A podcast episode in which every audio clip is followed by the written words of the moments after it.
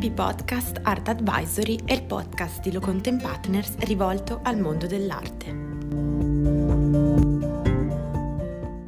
Questo nuovo episodio di LP Podcast Art Advisory è dedicato alle case d'asta.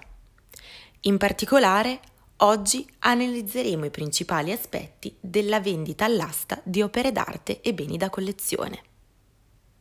La puntata successiva sarà invece incentrata sulle condizioni di vendita che caratterizzano le diverse tipologie di asta. Il mercato dell'arte sia in Italia sia all'estero si è per lungo tempo retto sostanzialmente su tre principali elementi. Il commercio delle gallerie antiquarie, il collezionismo e le case d'asta. Le case d'asta sono società di vendita che svolgono un ruolo di pura mediazione e le cui procedure interne affondano le loro radici nel nord Europa del XVII secolo. La più antica al mondo è Sotheby's, che organizzò la sua prima vendita il 17 marzo 1744. Pochi anni dopo, nel 1766, venne fondata Christie's, è dunque a metà del XVIII secolo che vennero messi a punti e standardizzati quei procedimenti che permettono ancora oggi il corretto funzionamento della casa d'aste in qualità di intermediatore super partes. Sotheby's e Christie's dettano le regole del mercato, stabiliscono i trend e le mode e nelle loro aste i capolavori di tutte le epoche possono raggiungere record straordinari. A partire dall'inizio del terzo millennio, poi, il potere delle case d'aste si è ulteriormente rinsaldato anche nell'ambito dell'arte contemporanea, un tempo monopolio delle gallerie. Il meccanismo stesso delle vendite pubbliche, infatti, è particolarmente appetibile dal momento che stabilisce un rapporto di concorrenza fra collezionisti che puntano alla medesima opera. In un istante è necessario decidere se avanzare un'offerta maggiore o ritirarsi. Ma come funziona una casa d'aste? Una parte venditrice, chiamata mandante, offre in vendita alla casa d'aste il bene che viene studiato e valutato meticolosamente dall'esperto di quel settore, che individua la stima da pubblicare in catalogo. Si tratta di un range di prezzi minimo-massimo che dovrebbe essere raggiunto durante il pubblico incanto e nel migliore dei casi può essere abbondantemente superato. E quali sono i criteri tradizionali che vengono tenuti in considerazione dall'esperto in fase di elaborazione della stima di un bene? Dunque, la rarità dell'oggetto, l'epoca, lo stato di conservazione, la provenance e la qualità. Successivamente viene stabilita una riserva, ovvero una cifra minima segreta al di sotto della quale non è possibile vendere il bene.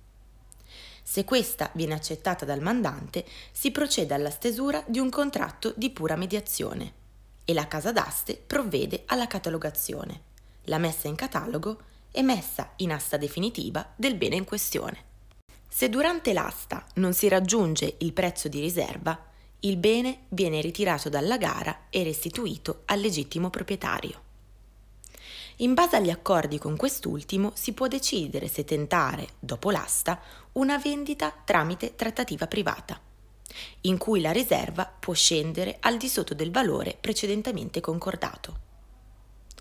Dopo l'aggiudicazione non sono ammesse contestazioni al riguardo, Né la casa d'aste né il venditore potranno essere ritenuti infatti responsabili per i vizi relativi alle informazioni concernenti gli oggetti in asta.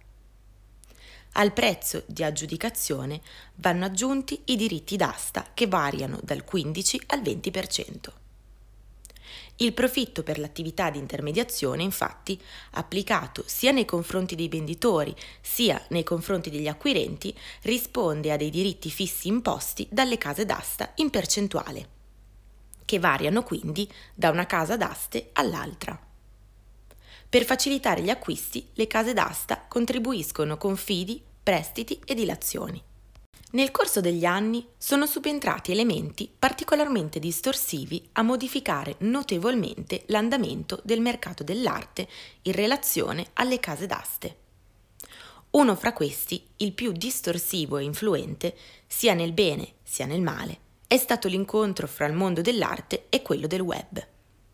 Pertanto alle aste live, ovvero quelle che si svolgono dal vivo presso una casa d'aste, si sono aggiunte anche le cosiddette aste a tempo, che si svolgono online. Il bene viene messo all'asta con l'applicazione di un prezzo minimo fissato. Non sarà possibile aggiudicarsi il bene con offerte che vadano al di sotto del prezzo minimo. Ogni offerente effettua il proprio rilancio che va ad accumularsi alla base d'asta. Si aggiudica il bene l'offerente che ha effettuato l'offerta più alta. È bene precisare inoltre che nell'asta online viene stabilito anche il tempo massimo di durata dell'asta. Spirato detto termine, le contrattazioni si concludono e si valutano le condizioni d'assegnazione. Una delle più rilevanti differenze tra le aste online e quelle tradizionali è rappresentata dalla fase delle trattative. Esse si svolgono infatti in maniera virtuale. Nelle aste online viene meno il momento dell'esposizione fisica che precede l'asta e nel corso della quale il soggetto interessato a fare un'offerta ha la possibilità di visionare dal vivo il lotto oggetto di interesse. Questo ovviamente ha permesso a un'audience sempre più variegata di partecipare a un'asta. Un'audience composta da persone dalle estrazioni economiche le più disparate e che nella maggior parte dei casi non ricorre ai sistemi e ai servizi che le case d'asta sono abituati a fornire. Ne consegue spesso un certo senso di disorientamento per chiunque lavori all'interno di una casa d'aste, poiché oltre a non avere un quadro complessivo del tipo di clientela con cui si interfaccia, potrebbe trovarsi di fronte a un notevole aumento dei risultati di vendita rispetto alle stime di partenza, non preventivato e quasi del tutto slegato dalla capacità intuitiva degli esperti. Bene, la puntata odierna termina qui. Vi aspettiamo lunedì, sempre alla stessa ora, con la consueta rubrica dedicata al DAX e Wealth in pillole. Lo studio Lo Content Partners vi augura una buona serata.